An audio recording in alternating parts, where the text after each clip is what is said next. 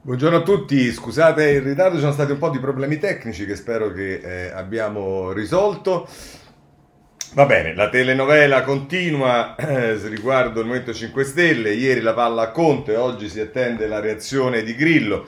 Eh, ieri leggo da più parti, ho sentito anche in televisione che i partiti guardano con rispetto a quello che sta accadendo al Movimento 5 Stelle. Io francamente vi dico la verità, io non guardo con rispetto, anzi diciamo non guardo per niente con rispetto. Posso al massimo eh, guardare con distacco, ma in tutta questa roba che sta succedendo non capisco bene cosa c'è da rispettare, insomma, francamente è, è una cosa che appassiona probabilmente la politica, poi che abbia delle conse- o possa avere delle conseguenze politiche è un altro paio di maniche, ma sono tutte, diciamo, liturgie, meccanismi, cose via dicendo che eh, a mio avviso hanno molto poco di rispettabile, molto più una lotta di potere, va bene. Ma insomma, eh, tutto questo sta sulle prime pagine dei giornali, noi però questa parte la derubricheremo come di consueto alla politica, sarà l'apertura ovviamente della parte politica. Prima vogliamo continuare con le nostre cose. La, le altre due cose da segnalare oggi sui giornali sono eh, sicuramente l'incontro di Blinken con Di Maio e gli oltre 80 eh, ambasciatori nella battaglia contro, il, eh, contro Daesh, eh, in particolare mh, con un rapporto eh, più diretto con l'Africa, in questo c'è una, diciamo, un, una particolare partnership tra Italia e Spagna, vedremo tutto, e poi il tema eh, inquietante del...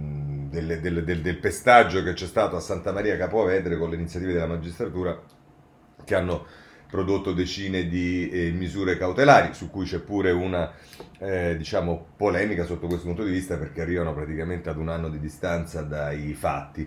Eh, e poi i vaccini, e da qui comincerei con la pandemia, dicevo comincerei proprio eh, dai vaccini, andiamo sulla pagina 10 del Corriere della Sera che ci dice vaccini a quota 50 milioni, a settembre una dose a tutti.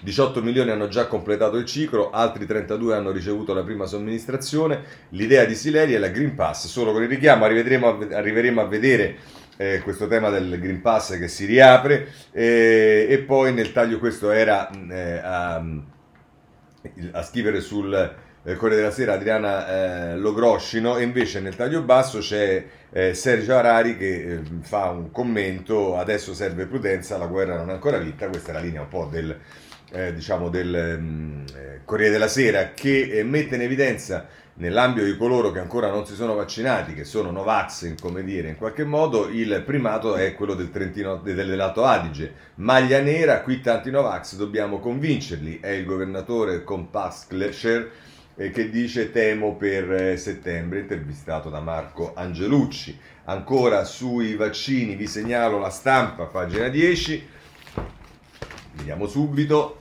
Ehm, mm, superate 50 milioni di dosi ehm, e poi c'è eh, la paura della variante Delta. Eh, oggi in tutta Italia abbiamo 1700 ricoveri, in passato fino a 30.000. E poi c'è Alessandro Vespignani, che è un epidemiologo, che dice senza tracciamento e sequenziamento rischiamo un'altra ondata come a Londra. E qui ci riferiamo alla variante, ci arriveremo tra pochissimo al tema della variante. Il tempo a pagina 9 eh, anch'esso si occupa dei vaccini. Sui vaccini RAI a senso unico. Ecco, questa è la polemica che il tempo ehm, propone contro la RAI. Eh, la, rispo- ehm, la, divulgazione scientifica per la pandemia senza contraddittorio, così non è più TV pubblica. La risposta all'interrogazione alla vigilanza conferma il bavaglio, dice Gianluigi Paragone, non obbligati a cercare equilibrio nelle posizioni e forse questo è un tema che...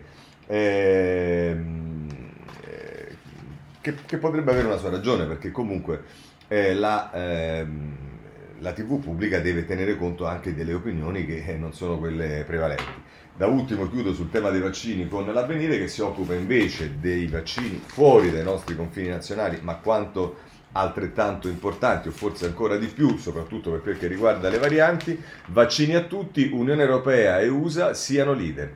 Da Papa Francesco e da Mattarella l'appello al segretario di Stato Blinken e all'Unione Europea la soddisfazione al Quirinale per il nuovo corso dei rapporti tra Washington e Roma. Va bene, ma questo lo vediamo dopo. Quindi l'appello del Papa perché i vaccini vadano oltre i confini statunitensi ed europei, cioè in particolare Africa e Medio Oriente. Eh, variante, eh, vabbè, qui avete visto già l'accenno su alcuni giornali, se volete dal giornale a pagina 10 eh, abbiamo le, è l'europeo della Delta, l'Unione Europea vuol far fuori Londra. La vicepresidente della commissione Schinas dice via le finali, dubbi pure su San Pietroburgo. Eh sì, perché poi eh, pare che eh, chi è stato, i, i, finlandesi in particolare e i danesi che sono stati in Russia a vedere le, le, le, partite delle loro squadre sono tornati praticamente quasi tutti infetti.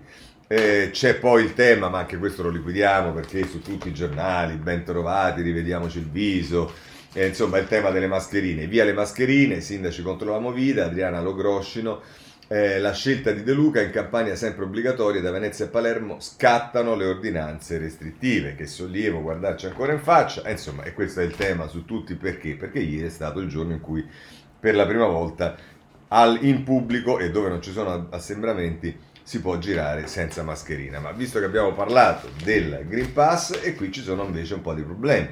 Ce lo dice a pagina 10 la Repubblica, eh, il pasticcio del Green Pass, rischioso darlo dopo una dose. Sileri dice protetti dalla variante solo con la seconda, Speranza prende tempo e intanto i vaccini somministrati superano quota 50 milioni. Michele Bocci che ci parla di questo e poi Massimo Andreoni che è il direttore scientifico della Società Italiana di Malattie Infettive cosa dice? Contro il virus un foglio non basta, sbaglia chi si sente sicuro.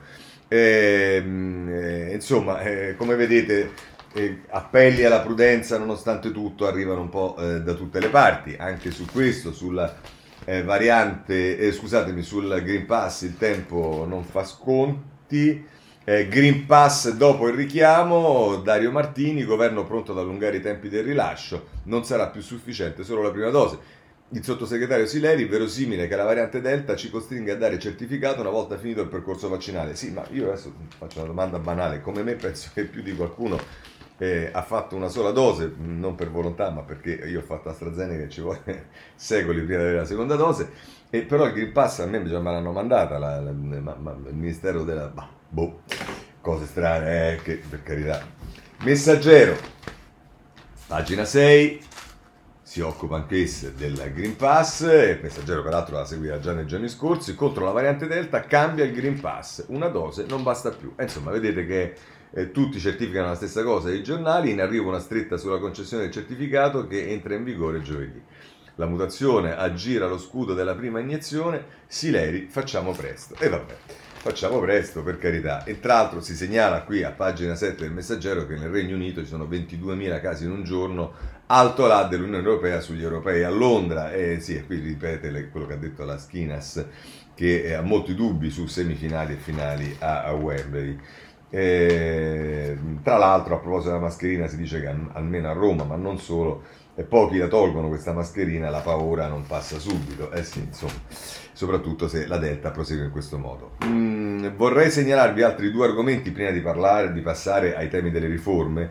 Eh, che eh, sono eh, relativi ai problemi che si pongono eh, con, eh, adesso però non ho messo la pagina quindi lo dovrò trovare, dovete avere pazienza, con, ehm, per, per, la sanità, eh, ecco qua, l'abbiamo trovato subito, sul Corriere della Sera, pagina 6, Malati non Covid l'anno scorso 73 milioni di diagnosi in meno, Federico Fubini e Simona Ravizza. Dall'inizio della pandemia cancellati o rinviati 100.000 interventi, in Lombardia dimezzate le mammografie. E questo è un problema nel problema come abbiamo già visto eh, molte volte, così come un problema serio è quello dei giovani. E a questo proposito voglio segnalarvi un editoriale di, eh, a pagina 25, eh, no scusate, a pagina 28 del Corriere della Sera di Massimo Amaniti, eh, quegli adolescenti invisibili, prigionieri dell'isolamento. Qui si fa riferimento a quello che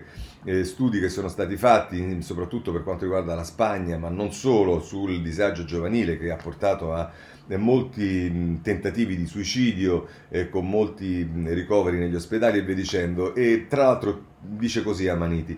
Con la pandemia si è insinuato nella mente dei giovani un senso di solitudine e di vuoto che ha cominciato a minare la fiducia di sé, anche perché il mondo che si era sempre conosciuto veniva scomparendo, non più la scuola, gli incontri con gli amici e i coetanei, le uscite in gruppo, le schermaglie sentimentali, le corse in motorino, lo sport, le discoteche con la musica a palla.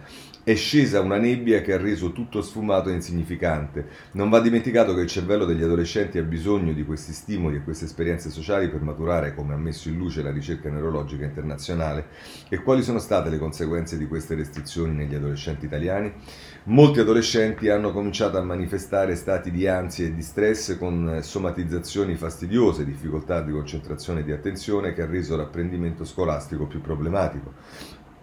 E poi i disturbi del sonno, dal momento che la notte era l'unico momento nel quale si potevano connettere con i coetanei, mandarsi delle chat eh, e delle foto, fare dei videogiochi in gruppo. Ed internet è divenuto sempre più pervasivo non solo le ore della didattica a distanza, ma i continui messaggi con i coetanei per non sentirsi soli.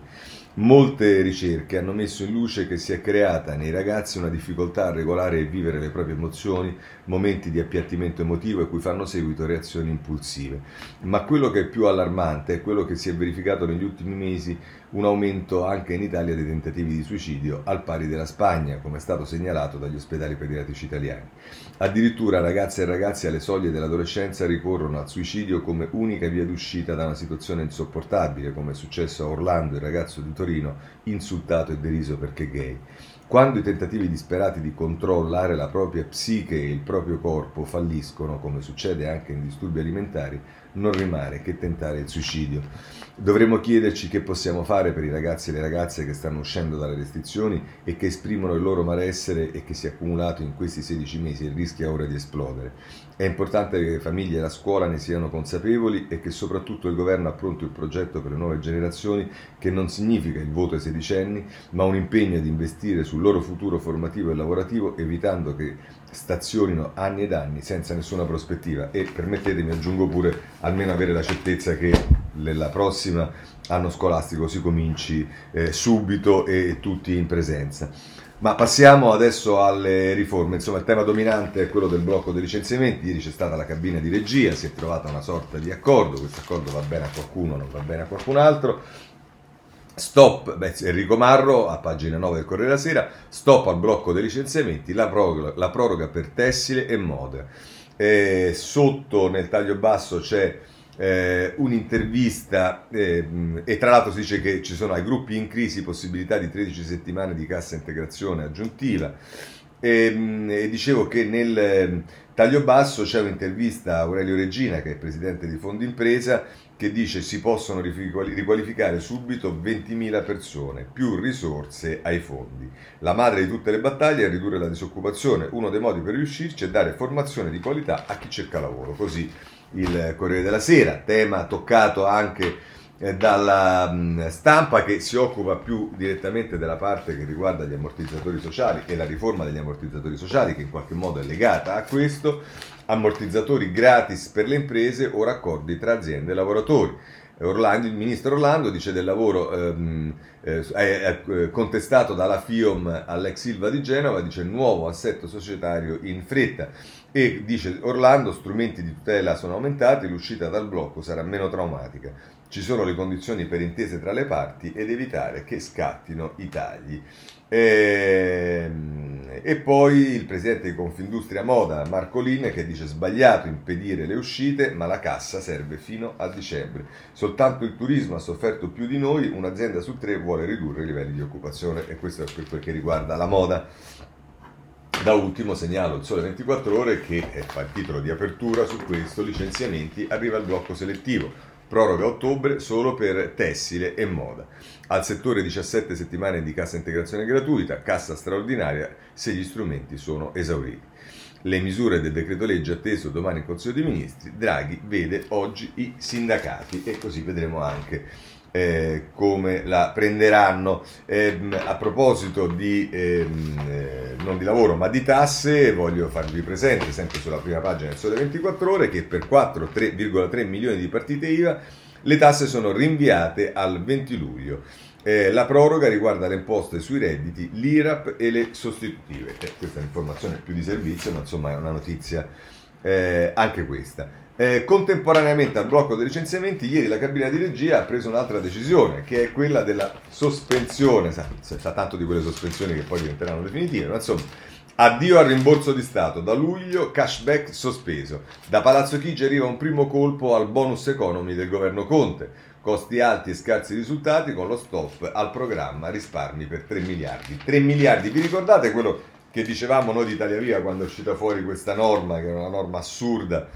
Eh, buttare soldi e via dicendo. Ecco, vedete che mano a mano, se andate a vedere tutte le cose che Italia Viva, che noi contestavamo al governo Conte, ci dicevano che eravamo sfascisti, che volevamo rompere tutto, che c'era il complotto e via dicendo, voi guardate quello che sta accadendo e mano a mano, addirittura da prima il reddito di cittadinanza e via dicendo, mano a mano tutti i nodi vengono al pettine. Eh, così come abbiamo parlato dei giovani, voglio segnalarvi sulla pagina eh, quarta dell'inserto del foglio ci si occupa di scuola, l'esame vero a settembre ed è Arianna Salatino, che è un insegnante e blogger, firma un'intera pagina sul foglio, due anni di scuola a Singhiozzo, una seconda ondata di Covid con molte aule ancora vuote, il deficit di socialità, i disagi e le sofferenze dei ragazzi e dei docenti, storie, impressione idee per il ritorno in classe. Ecco, questo mi pare fondamentale perché il ritorno in classe è certamente un elemento decisivo sotto questo punto di vista. Bene, immagino che tutti voi stavate impazzendo eh, per eh, sapere cosa dicono i giornali sul Movimento 5 Stelle e sobriamente il Corriere della Sera non solo dedica l'apertura, Conte, non sarò leader a metà, ma dedica ben 5 pagine, vabbè 3 compresa la pubblicità, ma insomma 4 ecco ehm, su questa roba. la sfida di Contagrillo, Di Maio, confido nell'intesa, l'ex premier pone le sue condizioni, il Movimento 5 Stelle voti, no alla diarchia e non farò da prestanome. Questo è quello che eh, scrive Monica Guerzoni, la quale poi... Eh, ha un colloquio con eh, Conte ehm, eh, e dice eh, Beppe, ho raccolto alcuni suggerimenti, altri proprio non posso, ma non voglio fare un partito personale. Eh, e dice che questo passaggio è un trauma personale ed è inutile imbiancare una casa che ha bisogno di una profonda ristrutturazione, vabbè, bla bla bla, insomma ce ne siamo accorti. Poi il retroscena, eh, quest'oggi è di Emanuele Buzzi a pagina 5, e il retroscena di che? Eh, di un po' di eletti parlamentari. Giuseppe ha esagerato, l'ira del garante che rivendica il suo ruolo ma nel Movimento 5 Stelle c'è l'idea che il fondatore non romperà con Conte. Bastano pochi minuti perché tra i 5 Stelle cali il gelo. Le parole di Giuseppe Conte nei confronti di Beppe Grillo, scrive Buzzi, suonano come un affondo pubblico mirato, meditato contro quello che era stato uno sfogo privato a tratti ironico, sfuggito in malo modo dalle bocche dei parlamentari. Una distanza che molti pentastellati giudicano eccessiva per poter contenere e misurare la controreazione del garante. Ha esagerato, confida Grillo a chi ha avuto modo di parlare con lui. L'irritazione del fondatore, più che per la mossa di Conte, è, come spiegano alcune fonti, per i toni arroganti di chi non cerca il dialogo, ma pone out out. Ora adesso sentire Grillo che dice a qualcuno che ha dei modi arroganti è veramente straordinario. Veramente. Oh, Maria Teresa Meli si occupa ovviamente della reazione del Partito Democratico e Letta teme, dice la, la, la, Meloni, Letta adesso teme l'assist alla destra, se si sfaldano a rischio il voto sul colle.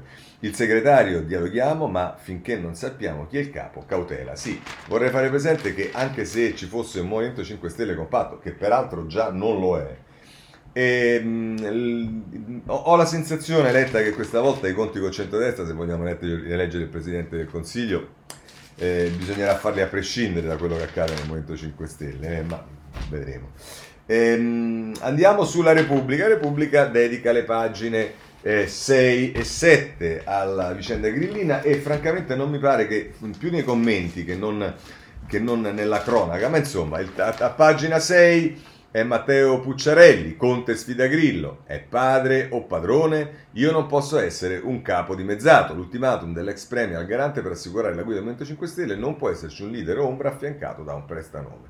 Ehm, va bene. Ehm, e poi c'è anche la notizia che eh, la villa del fondatore in Toscana va in affitto a 13.000 euro a settimana, beato lui. La dimora a Marina di Bibbona ospitò i vertici dei 5 Stelle. E vabbè. Oh, poi Annalisa Guzzo crea, pagina 7, il retroscena, 5 stelle in pressing per l'intesa, ma Beppe non ha gradito. Esibizione muscolare, vedete che ritorna anche qua, che il garante è infastidito dai toni inutili e rischiosi, sommerso di telefonate che chiedono la pace, la pace, la pace. E, mh, andiamo sulla stampa. Ce li vediamo quasi tutti i giornali oggi, eh, perché Pagine 4 e 5, Movimento 5 Stelle, ora de- Conte detta le sue condizioni, Beppe non ci può essere un leader ombra, Federico Capurzo e Lario Lombardo ci raccontano delle parole di Conte. E poi però se andate a pagina 5 c'è anche qui il retroscena eh, che in questo caso eh, è di Bo, non riesco, ah Ilario Lombardo non si doveva permettere, quando si vota lo decido io, ma Grillo congela lo strappo. Il fondatore, convinto dai fedelissimi a rinviare il post sul blog, prenditi una notte e pensa un po', prenditi una notte e staremo ancora tutti trepidanti domani per vedere che cosa succederà. Oh, il giornale come noto diciamo, ha un rapporto amorevole con il Movimento 5 Stelle e si limita a un titolo di apertura che è Grillo umiliato, guerra civile nel Movimento 5 Stelle, l'ultimatum di Conte al comico, non faccio il prestanome, no alla diarchia, decida se essere padre padrone, la furia del comico, del comico che ora minaccia, però insomma stiamo ancora eh, alle minacce. Il domani apertura anche in questo caso, la sfida finale di Conte a Grillo sul movimento può comandare uno solo. È Lisa Di Giuseppe che scrive il potenziale capo politico del Movimento 5 Stelle chiede il consenso degli iscritti al suo progetto, ma l'ultima parola aspetta all'ex comico che deve decidere il destino del partito. E questo tema, diciamo, viene individuato anche da molti dei commenti che vedremo tra poco come un tema decisivo, cioè il fatto che Conte attraverso il voto degli iscritti voglia scavalcare la decisione finale di eh, Grillo libero, anche in questo caso in prima pagina, Conte pensiona Grillo, terremoto 5 Stelle, non sono un prestanome, comando io me ne vado, il movimento è nel caos. Eh, questo è il titolo di eh, Libero. Il riformista ha due cose che vi voglio segnalare. Ehm, a pagina 3 c'è Michele Prospero che eh, parla dei 5 Stelle eh, sulla base anche di eh, diciamo, cose che sono state dette da commentatori in passato, ma insomma, infine fu chiara la farsa, breve storia del grillismo e dei suoi ammiratori. Il movimento nasce come una, strate- una, tragedia proprio perché ha radici ovunque, non è spuntato come un fungo improvviso. La sua natura l'hanno decifrata meglio i linguisti che i politologi. Qui si mettono in evidenza, tra gli altri, eh, Galli della Loggia, eh, se non sbaglio, Folli, cioè tutta gente che eh, si era fatta... Eh, no, scusate, Gian Antonio Stella e Roberto Biorcio, ecco, che si erano fatti eh, appassionare dai 5 Stelle. Alle origini di tutto il fenomeno grillino c'è il predominio della sottocultura del giustizialismo che ha afferrato la questione morale e l'ha brandita come arma di distruzione della politica di massa. Poi, se andate nella pagina 4, c'è Aldo Torchiaro, Conte sfida Grillo, no la diarchia, il piano c'è, parola alla base, l'avvocato del popolo sferza il fondatore, va bene, se deve essere padre o padrone, e spera nel pressing dei maggiorenti del partito per mettere ai voti il suo progetto di rifondazione. Ma nel taglio basso, interessantissimo, c'è eh, uno dei disperati del PD per questa vicenda, Smeriglio, basta spocchia, senza i 5 Stelle non c'è partita. E allora Smeriglio, penso che sia il caso che tu inizi ad andare negli spogliatoi, perché i 5 Stelle mi pare che proprio, eh, diciamo, soprattutto per come li avete immaginati, eh, non ci sono più, non c'è più Conte, leader dei progressisti del mondo, non c'è più il futuro davanti a voi, insomma è un problemino. Eh. L'europarlamentare replica a Ceccanti, che aveva detto evidentemente qualcosa di diverso, le culture che componevano l'Ulivo oggi sfiorano il 20%, troppo poco, con troppe avvenzioni e poche idee. Draghi, guai se diventa di parte. Vabbè, questo è quello che eh, ci dice Umberto De Giovannageri che intervista Smeriglio e poi ancora Claudia Fusani, sollievo per Draghi ma per Letta sono guai. Ecco, così la vede il eh, riformista. Stiamo per eh, chiudere, voglio darvi solo il messaggero a pagina 5 e poi passiamo ai commenti che sono predominanti su questo oggi. Beppe si è montato la testa, ma il fondatore non ha i voti. Così il retroscena di Emilio Pucci, il pressing dei parlamentari su Grillo, basta con queste listi, con queste liti trovate eh, un'intesa tra i senatori prevale la linea pro Conte, in caso di conta operazioni in mano a Crimi. Ah beh, allora se stanno in mano a Crimi, diciamo, dalla farsa non so a che cosa passeremo, ma va bene, questo è quanto. Vediamo a questo punto i commenti, ce ne sono vari. Comincerei dal Corriere della Sera con Marco Marisio, che, ammesso che io trovi il Corriere della Sera, sì l'ho trovato, ehm, eh, pagina... Eh, scusate, pagina 2, eccolo qua. Tra l'altro eh, dice, dopo aver eh, raccontato tutto quello che è successo, come se ne sono date e via dicendo, dice Conte ha capito che è questo il vero punto debole di un padre patrono ormai stanco. Il vero significato della sua sfida sta nel promettere quel che Grillo non ha mai voluto mantenere, dicendosi pronto alla delega dei poteri interni aperta ai suggerimenti dei militanti. L'ex premier sembra suggerire a chi è in bilico su questi due mondi che magari non sarà più come prima, non ci saranno più le invettive al grido di onestà, onestà e pidioti e con esse sparirà l'esaltazione e la concezione adolescenziale della politica. Ma in cambio potrebbe arrivare qualcosa che nessun militante pentastellato ha mai avuto per davvero, se non una vera democrazia, il crollo della monarchia assoluta. Alla fine di questa diatriba personale rimane comunque la sensazione che entrambi i contendenti sono caduti prigionieri di un equivoco.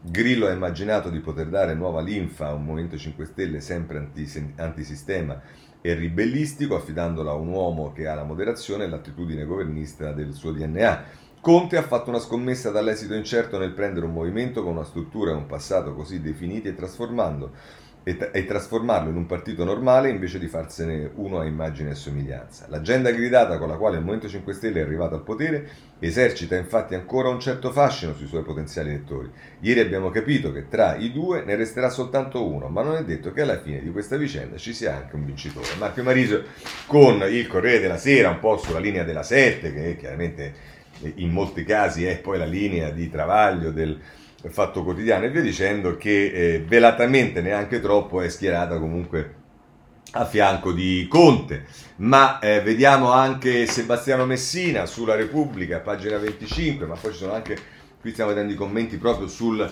eh, diciamo quello che accade nel Movimento 5 Stelle e poi ne vedremo alcuni degli impatti che questo ha sulla vita politica. Sebastiano Messina, tra l'altro, l'alternativa del diavolo la mette così.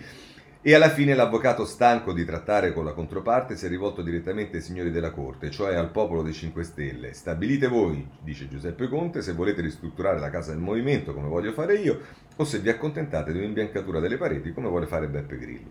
Non siate più spettatori passivi, dice l'ex premier ai militanti, ora tocca a voi assumervi la responsabilità di decidere.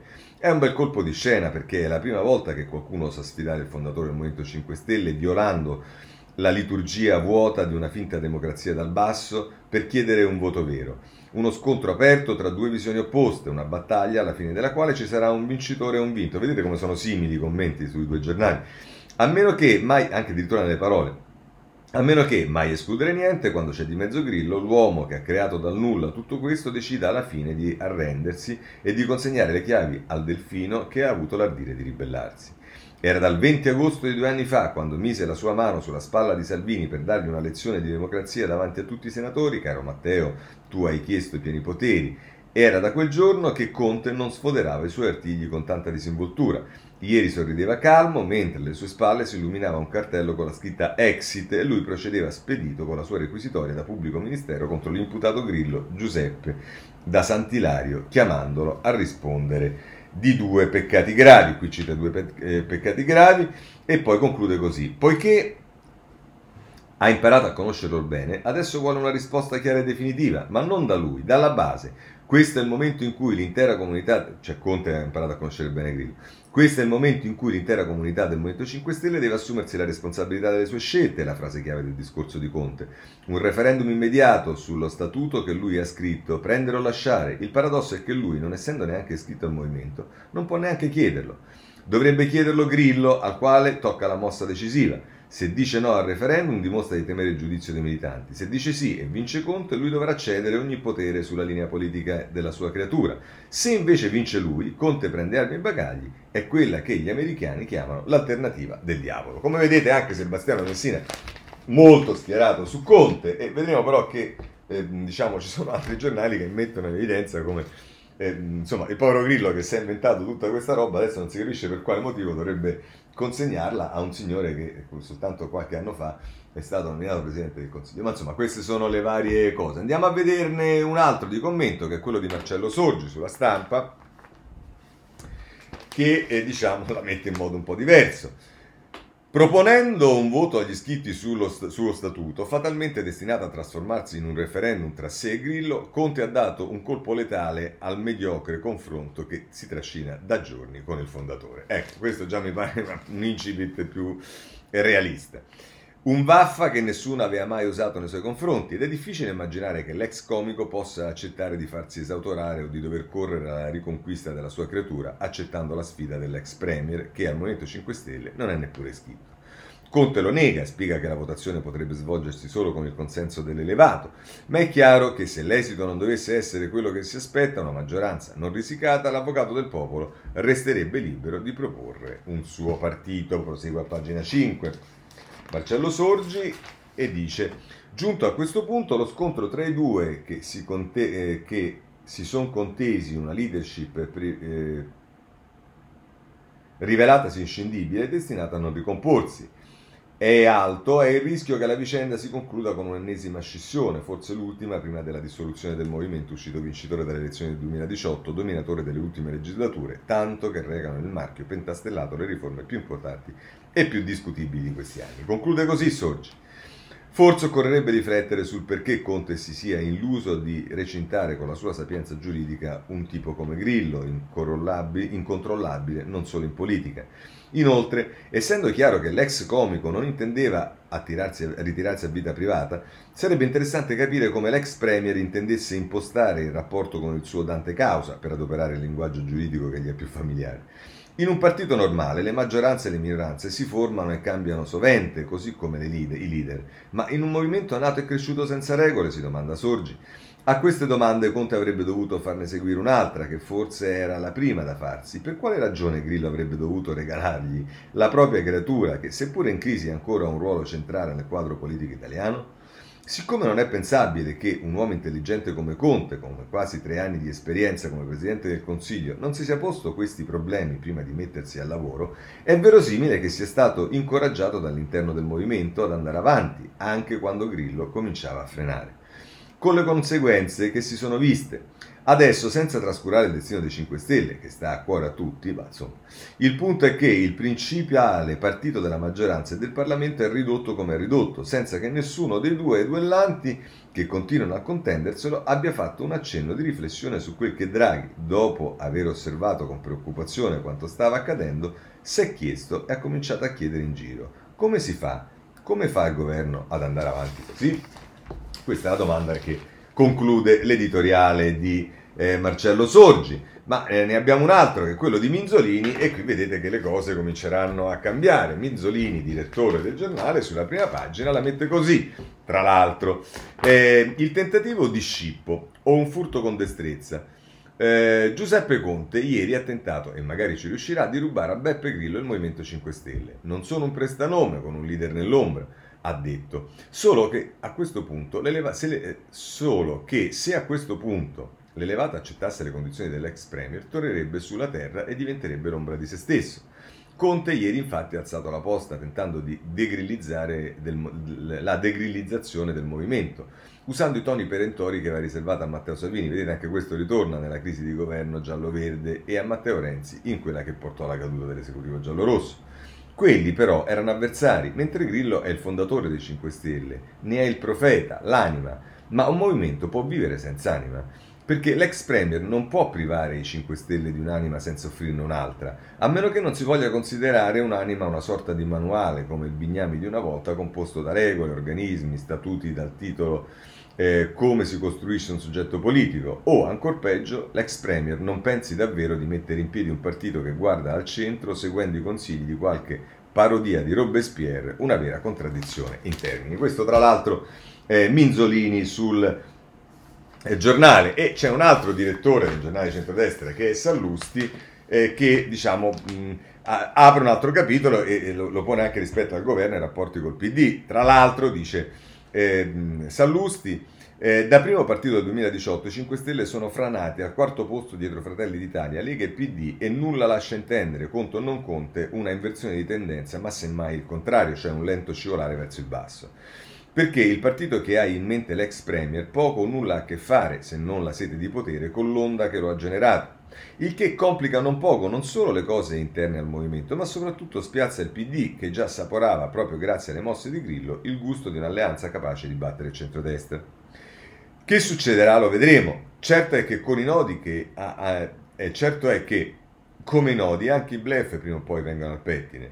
Il grillismo è stato un grande blef. Grillo ha fallito, Conte ha fallito per due volte come primo ministro, Di Maio ha fallito come leader del suo movimento al punto di doversi dimettere, ministri per caso sono apparsi e scomparsi dalla scena per manifesta incapacità, vedi Toninelli, nel giro di qualche mese.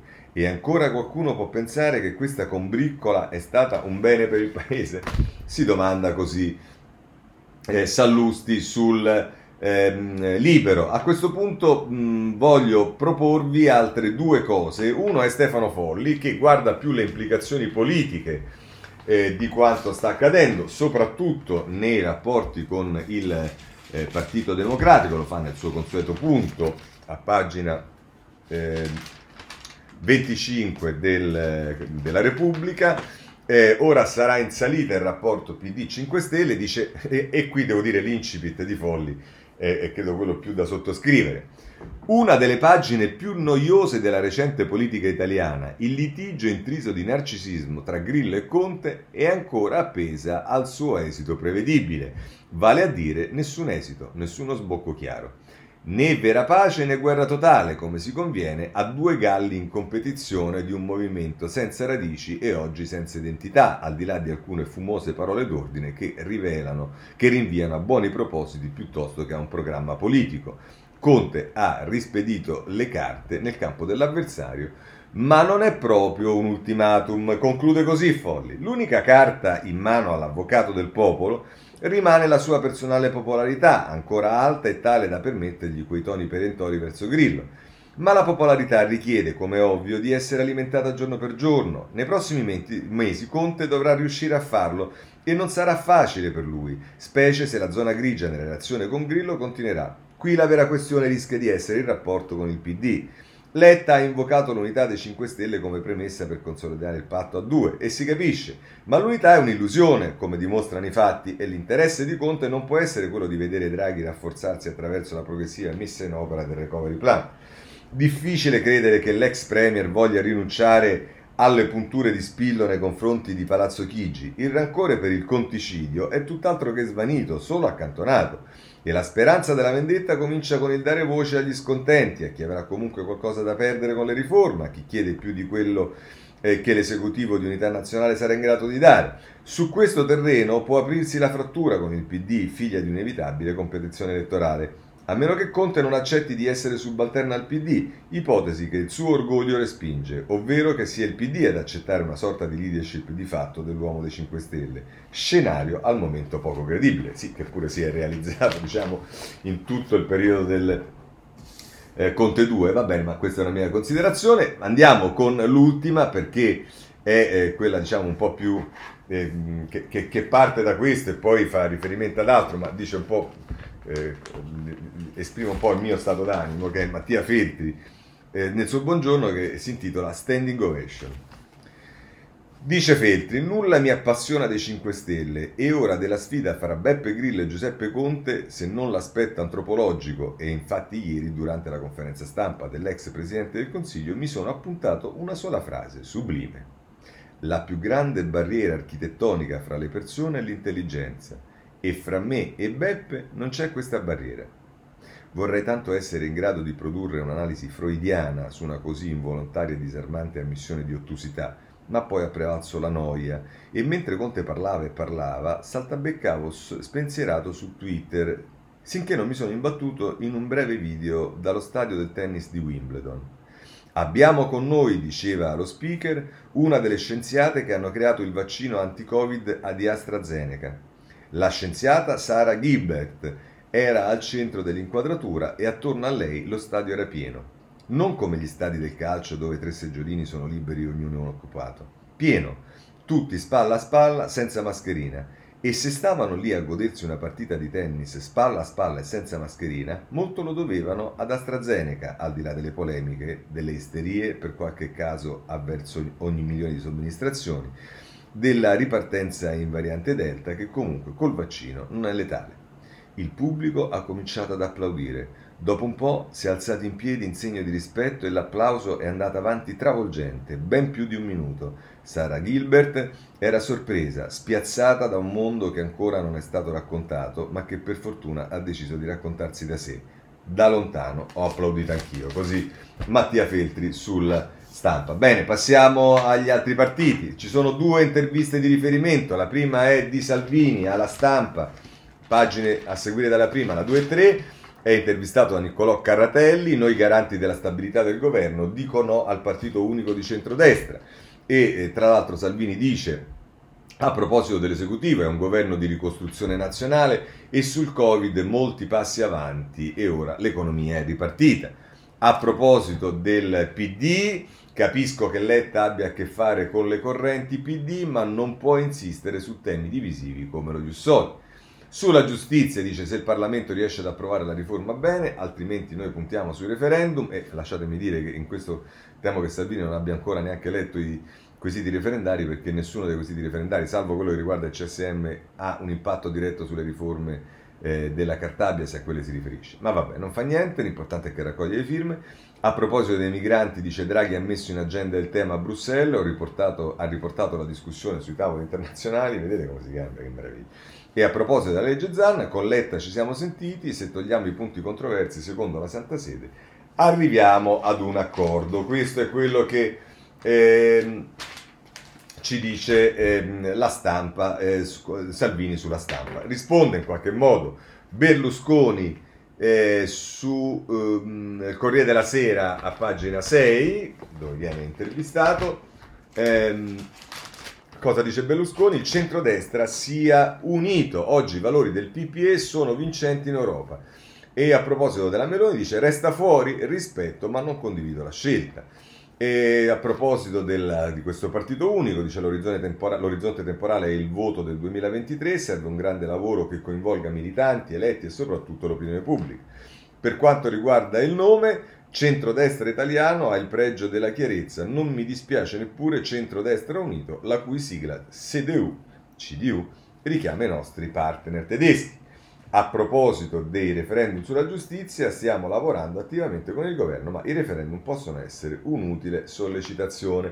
Però poi qui nel taglio basso c'è una notizia che non è irrilevante e gli azzurri con Maresca a distanza incommabile. Insomma, qual è il problema? È che questo magistrato Maresca che si sono scelti per candidato a Napoli ehm, per, per, per, le amministrative, eh, dopo che si è fatto scegliere, si è fatto indicare, ha detto sapete che c'è, ma io non voglio i vostri simboli, eh, mi vergogno e quindi farò una roba tutta solo civica e, questo sta determinando che per esempio Forza Italia si sta chiamando fuori, ma vabbè, vedremo meglio che cosa accadrà.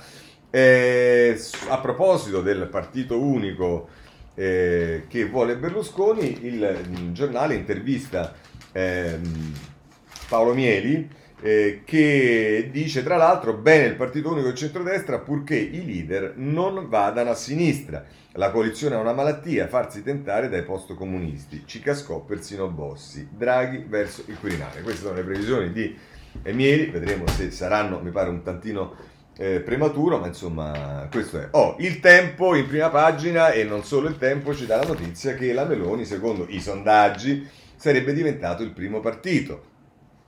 Fratelli d'Italia, primo partito, sorpassata la Lega nella rivelazione SVG TG la 7, Meloni al 27, Salvini al 23 e Letta al 18,8. Questa è la cosa che ci dice anche Libero, ma a proposito del centrodestra voglio leggervi Polito perché fa riferimento a quello che è accaduto in Francia e diciamo cosa potrebbe significare quell'astensionismo, ma soprattutto ehm, nei rapporti interni al centrodestra. A furia di rivolgersi solo agli ultras delle curve, lo stadio della politica si è svuotato, scrive Polito. Potrebbe essere questa la lezione che la desolante percentuale di votanti alle regionali francesi ha dato all'Europa. Quando due elettori su tre restano a casa diventa difficile anche solo parlare di democrazia rappresentativa e per quanto si possa star certi che alle presidenziali l'affluenza sarà ben diversa, questo voto o non voto rappresenta la bocciatura di un intero sistema politico. Dice ancora Polito che prosegue a pagina... Ehm, nelle pagine dei commenti, che quindi dovrebbe essere, scusatemi, la pagina la troviamo subito, mm, 28, eccola qua, e, e dice si era detto, dopo la pandemia niente sarà come prima, ma forse lo si diceva senza crederci troppo, senza capire fino in fondo che ci troviamo di fronte a un vero e proprio cambio di paradigma della politica europea, di proporzioni non dissimili dal terremoto che portò sulla scena le forze populiste, ma di segno inverso. Anzi, è oggi proprio la nuova politica, quella che era nata per riempire il vuoto di credibilità della vecchia, a conoscere in Francia la sua sconfitta più bruciante. E non solo Marine Le Pen, regina dei sondaggi rimasta per l'ennesima volta con un pugno di mosche in mano, ma anche Macron col suo movimento nato dal nulla proprio per sbarrare la strada dell'Eliseo. Ha fatto flop. A sorpresa così sono stati i vecchi partiti gollisti e socialisti, con le loro coalizioni d'antan, a tornare sulla scena. Si sarebbe tentati di trarne una conclusione apparentemente logica, stanchi di tutta la retorica del nuovo, gli elettori tornano all'usato sicuro. Ma sarebbe un errore. Più probabile che siano in movimento in cerca di qualcosa di più adatto all'era di ricostruzione economica e sociale che ci aspetta e che per ora si dividano tra l'astensionismo e ciò che passa al convento. Potrebbe cioè trattarsi solo di una fase di transizione, di stallo, foriera però di nuovi equilibri e ansiosa di novità. Conclude questo lungo articolo Polito. Eppure in questa crisi generale dell'offerta politica è il centrodestra italiano che deve trarre l'avviso più preoccupante dal turno elettorale d'Oltralpe. Anch'esso infatti alla vigilia di una consultazione amministrativa in cui non parte favorito. Un insuccesso nelle cinque grandi città italiane potrebbe dare un colpo serio alle sue ambizioni di affermarsi come forza di governo nazionale del futuro. La mancanza di una classe dirigente radicata sul territorio e autorevole nella società l'ha costretto a cercare in giro con il lanternino un candidato accettabile, talvolta senza ancora trovarlo.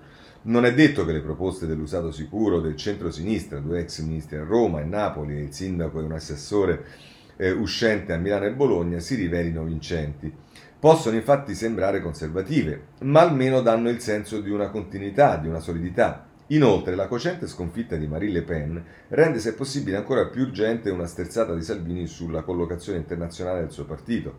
È davvero incomprensibile come si possa proporre una federazione con Forza Italia o addirittura un partito unico del centrodestra secondo il rilancio di Berlusconi finché la Lega in Europa va a braccetto con forze come l'estrema destra francese o tedesca, nemiche giurate dei popolari dei liberali. Le rendite di posizione, insomma, non valgono per nessuno, certamente non per i partiti tradizionali, ma da qualche tempo in quale da qualche tempo in qua, neanche per le forze del populismo che sembrano aver trovato la formula magica del consenso senza responsabilità, ma che ora proprio l'abbiano smarrita così sul Corriere della Sera Polito. A questo punto direi che possiamo chiudere eh, su questo, voglio solo segnalarvi per quanto per la politica, eh, dicevo, per quanto riguarda il foglio eh, a pagina 4 ehm, la corrente Mao del PD provenzano parla di fine del capitalismo. Del capitalismo. Beh, insomma, Carmelo Caruso è un succoso articolo da leggere perché Provenzano riserva sempre delle grandi comicità. Va bene, chiudiamo qui. Santa Maria Capovetere. E va bene, qui io vi prendo dal Corriere della Sera, ma in realtà c'è su tutti i giornali, a pagina 20. Eh, IPM, torture ai detenuti dopo la protesta, arrestati 26 agenti, orribile mattanza, Caserta, interdizione per il provveditore regionale del DAP, Cartabia, fiducia nella polizia penitenziaria. E poi Fabio, questo era eh, appunto eh, Fulvio Bufi, eh, che poi firma eh, un altro articolo che è l'inviato eh, del Corriere della Sera, mm, con quello che si, si, si, è letto nelle chat, come al solito vengono fuori tutte le cose, ora li, abbia, li abbattiamo come dei vitelli, i messaggi shock, poi le violenze. E ovviamente non ci sta solo quello che riporta quella sera, ma ci stanno proprio le fotografie delle intercettazioni. Vabbè, ma tanto ormai è inutile che perdiamo tempo su questo. Voglio segnalarvi eh, su questo però un intervento di Gennaro Migliore sul riformista, pagina 7, eh, che mette in evidenza un aspetto 14 mesi dopo c'era bisogno di arrestarli? Passato più di, ne- più di, un anno, che senso ha mettere in cella degli agenti per evitare il pericolo di fuga o di inquinamento delle prove proprio mentre le carceri scoppiano? Inutile spettacolarizzazione. Questo è quello che dice eh, Gennaro Migliore, parlamentare di Italia Viva, e mette in evidenza un fatto chiaramente singolare e che trovate anche su altre, ehm, diciamo, su altri commenti. Quello di prima pagina, per esempio, di Piero Sansonetti sul riformista. Il tema è il titolo è Retata di agenti hanno torturato i carcerati e scrive Sansonetti un provvedimento da parte della magistratura che forse non ha precedenti, misure cautelari per 52 agenti della polizia penitenziaria, 8 in carcere, 18 in detenzione domiciliare, 3 con obbligo di firma, 23 sospesi dal pubblico ufficio. La ragione di questa retata è clamorosa. Sono tutti accusati di avere partecipato a un pestaggio di massa di detenuti, anzi sono accusati di veri e propri atti di tortura avvenuti nei primi giorni dell'aprile 2020 detenuti torturati per punirli della rivolta che c'era stata ai primi di marzo in occasione dell'esplosione del rischio Covid. La Procura ha, indicato, ha indagato per di più eh, la, la Procura ha indagato per più di un anno dopo le denunce venute dalle associazioni in difesa dei detenuti del garante dei detenuti della campagna. Il nostro giornale allora fu il primo a dare notizia nel silenzio generale, poi arrivò l'apertura dell'inchiesta e ci fu pure un po' di rumore, ma non tanto. Ora si giunge a questo provvedimento shock. È un provvedimento giusto?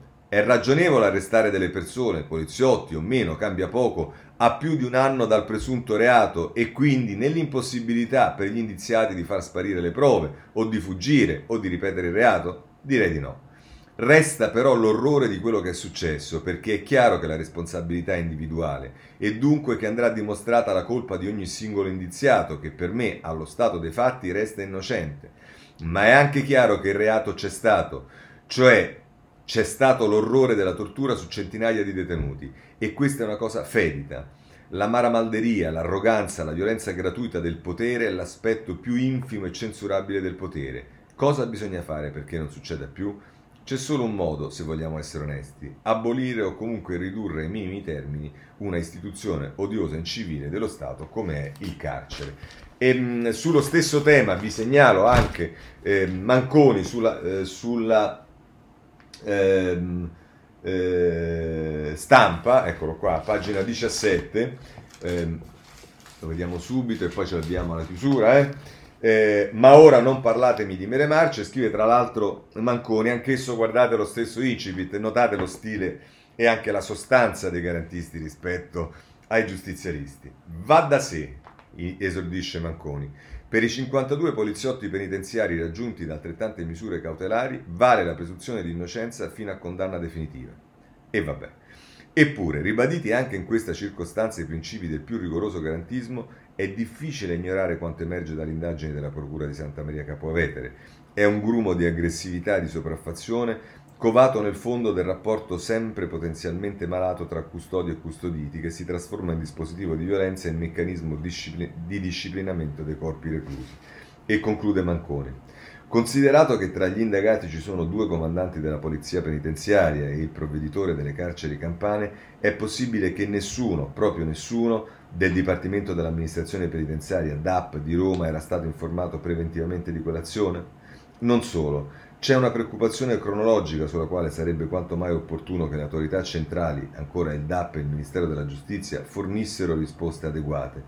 Tra il luglio del 2019 e l'aprile del 2020 si sono verificati all'interno del sistema penitenziario italiano ben nove episodi di maltrattamenti e violenze ai danni dei detenuti, sui quali indagano le procure San Gimignano, Viterbo, Monza, Torino, Palermo, Milano, Opera, Melfi, Pavia e Santa Maria Capovetere.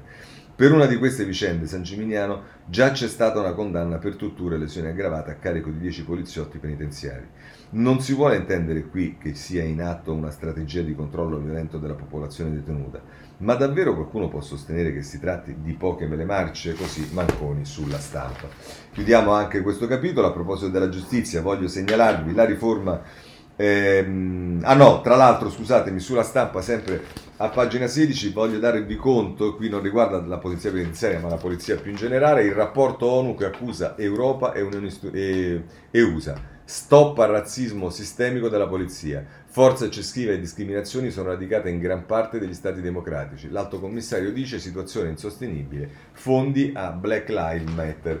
Così eh, sulla stampa. Andiamo invece alla riforma della giustizia, di questo ce ne parlano soltanto eh, il giornale a pagina eh, 6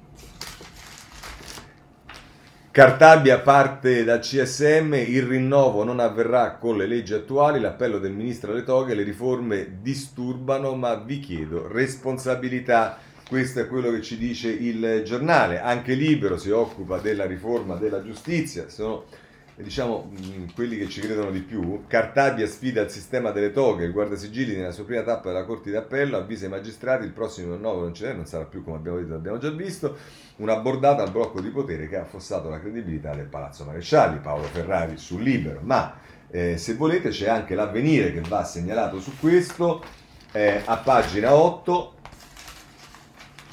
come la mette l'avvenire, Cartabia entro 30 giorni ricostruiamo la giustizia. A Milano, prima tappa del tour giudiziario della Guardia Sigilli che incalza i partiti su nuove norme penali, civili e regole per il CSM. Sulla prescrizione prosegue la trattativa, PD, Movimento 5 Stelle e Forza Italia annuncia, firmiamo i referendum di Lega Radicali, va bene, ma questo lo vedremo dopo. Eh, c'è il tema del referendum, lo potete trovare eh, oggi solo sul giornale, direi un uh, articolo a, pro, a, a, questo proposito. Anche Forza Italia firma il referendum e le toghe rosse boicottano. Tajani conferma l'adesione azzurra. La Lega ringrazia quel fronte da Davigo ad Albamonte, questi quesiti pessimi. E questo diciamo non lo stabiliranno né eh, Davigo né Albamonte, ma lo stabilirà semmai la eh, Corte Costituzionale. Vi segnalo che due giornali, il giornale a pagina 6 e poi eh, il libero con eh, ancora più spazio, si dà, eh, si dà, si dà voce all'iniziativa di ieri eh, che abbiamo preso con eh, alcuni parlamentari trasversali, da Enrico Costa, a Guido Crosetto, a Gianni Pittella, alla Bartolozzi, insomma, a Barbano, alla Camera nasce una, la lobby trasversale dei garantisti. L'iniziativa è di Costa Azione, ma dal PD a Fratelli, a, Fratelli d'Italia tanta adesione al sito presuntoinnocente.com. Se volete c'è anche Libero eh, che ne parla. Eh, e la mette così, una piazza virtuale per le vittime dei, giuni, dei giudici. È Tommaso Montesano che scrive, nasce presunto innocente. Un gruppo di parlamentari ha creato un sito ad hoc, raccoglierà casi e testimonianze di persone che hanno subito gli errori dei PM. Come Tortora è ora di avere coraggio. E peraltro qui su questa pagina mi dà la notizia anche che è stata condannata la Castelli, che diffamò un barista, gli deve un migliaio di euro più 5.000 alla parte civile, ma tanto ormai li avrà messi da parte, eh, nonostante le restituzioni più o meno farlocche. E vi segnalo che a proposito di notizie, e questa è una notizia che sicuramente interesserà subito il sito che ieri abbiamo aperto perché purtroppo diciamo i casi ce ne sono ogni giorno e in questo caso è il messaggero che ci dà notizia Militare condannato e assolto i miei 13 anni di inferno. Il calvario è durato 13 lunghissimi anni, marchiati a fuoco con un'accusa infamante, specialmente per chi riveste una divisa. Usura. Giuseppe Di Riso, 58enne, brigadiere dei carabinieri in congedo di Casalbordino in Chientino, era stato arrestato, rinchiuso in carcere per 100 giorni e poi anche condannato in via definitiva. Ora il suo incubo è finito. La Corte di Appello di Campobasso, che aveva accolto la richiesta di revisione del processo, lo ha assolto, sentenza emessa il 4 marzo e depositata il 3 maggio, resa nota ieri perché passata in giudicato, perché il fatto non sussiste. Annullato la pena di tre anni e otto mesi inflitta dalla Cassazione nel gennaio del 2016 con uno sconto di appena un mese rispetto a precedenti gradi di giudizio. Questo è quello che accade in Italia, signori, ma d'altra parte sapete bene, soprattutto se seguite questa rassegna stampa, che eh, ogni giorno ce ne abbiamo uno. Sulla legge Zan vi segnalo il Corriere della Sera, pagina 8, che ci dice del dialogo proposto da Salvini e che Letta rifiuta, anche qui sta diventando un po' una Vabbè, diciamo pagina 8, ehm, sull'omofobia Salvini attacca Letta, lui confronto solo in Parlamento, il leghista grave che non voglia il dialogo, nuova capigruppo sul nodo del calendario. Ma ehm, sul libero a pagina 4 eh, si prende, adesso lo cito solo perché adesso sta diventando veramente una, vi dico con la versione una farsa, questa storia dell'inginocchiarsi o meno, in ginocchio per piacere al Belgio, la scelta di non scegliere, Fabio Biasini, cioè io penso che la cosa più normale è che, siccome è anche una scelta individuale, e ognuno manifesta, diciamo, il proprio pensiero rispetto a determinate cose come cacchio vuole, eh, sarebbe la cosa più normale che i calciatori che si vogliono inginocchiare si inginocchiano, quelli che non si vogliono inginocchiare non si inginocchiano e questo non mette in nessun eh, diciamo ehm, eh, in dubbio il fatto che poi ognuno il suo, sua, il suo, modo di essere antirazzista e non antinazista come ha detto Chiellini ma lo fa a modo suo Prima, diciamo, c'è stata la cosa che nessuno, è andata la cosa che nessuno con l'Austria si doveva inginocchiare perché la scelta era quella... Adesso siamo al contrario che, peraltro, per rispetto del Belgio, ma che senso c'ha? Non è che si fa una cosa del genere per rispetto di qualcun altro, adesso ci inginocchiano tutti. Ma le cose normali in questo paese non si possono fare. Vabbè, ma questo è quello che ci dice è libero. Per quanto riguarda il tema dei migranti, eh, arrivo veramente alla conclusione, ma d'altra parte avevo finito, avevo, ho iniziato più tardi stamattina. Eh, I rispengimenti al porto di Bari nel gioco dell'oca della tortura, secondo le organizzazioni umanitarie, ci sono richiedenti che sono stati riportati illegalmente in Grecia, le testimonianze di persone chiuse nei vani tecnici dei traghetti, senza finestre, servizi igienici, cibo e acqua. Questa è la denuncia che fa il domani. Eh, voglio segnalarvi eh, che eh, la stampa dedica ancora due pagine, ma ovviamente la stampa anche perché il ragazzo era di Torino, al eh, Orlando, al ragazzo suicida e pagina 12, i fantasmi di Orlando mettevano in dubbio la sua omosessualità eh, gli amici del ragazzo Cita dice basta bullismo, candele scritte, va bene, questo abbiamo visto, poi c'è un'intervista al padre, mi diceva di avere paura, spinto da qualcuno ad uccidersi, e poi a pagina 13 l'odio quotidiano, Simone Alliva, in Italia un'aggressione omofoba ogni tre giorni, solo a Milano 15 denunce nella settimana del Pride, e questo diciamo si ricollega in qualche modo al tema della, ehm, della legge Zan. Eh, c'è un'altra notizia sconvolgente su tutti i giornali, una ragazza di 17 anni ammazzata da un coetaneo, eh, eh, anzi di 16 anni se non sbaglio, lo vediamo a pagina 16 della Repubblica. Ehm, Chiara uccisa a coltellate a 16 anni, un amico confessa, sono stato io. Mm, per quanto riguarda l'Italia, aggiornamenti li trovate sul messaggero a pagina 17. Per quanto riguarda la politica estera, vi segnalo appunto mm, Blinken a Roma, la lotta al Daesh, lo trovate su tutti i giornali. Tra l'altro, Repubblica nelle pagine 2 e 3 ehm, intervista proprio Blinken. Eh, segnalo anche per quanto riguarda la cooperation internazionale, diciamo così, sulla Repubblica, pagina 4, l'alleanza tra Italia e Spagna eh, per eh, diciamo, l'attenzione dell'Unione Europea nel Medio Oriente. Invece, se volete sapere dei rapporti tra USA e Iran, potete andare sul Corriere della Sera a pagina 16. Dimagrisce eh, Kim nella Corea del Nord. Qualcuno si domanda, continua a domandarsi se è dieta oppure malattia, ce ne può fregare di meno. E poi sulla Francia, i gollisti che stanno rivenendo fuori, messaggero a pagina 11. Con questo chiudiamo la rassegna stampa. Se volete, ci vediamo domani alle sette e mezza, speriamo senza problemi tecnici. Grazie a tutti e buona giornata.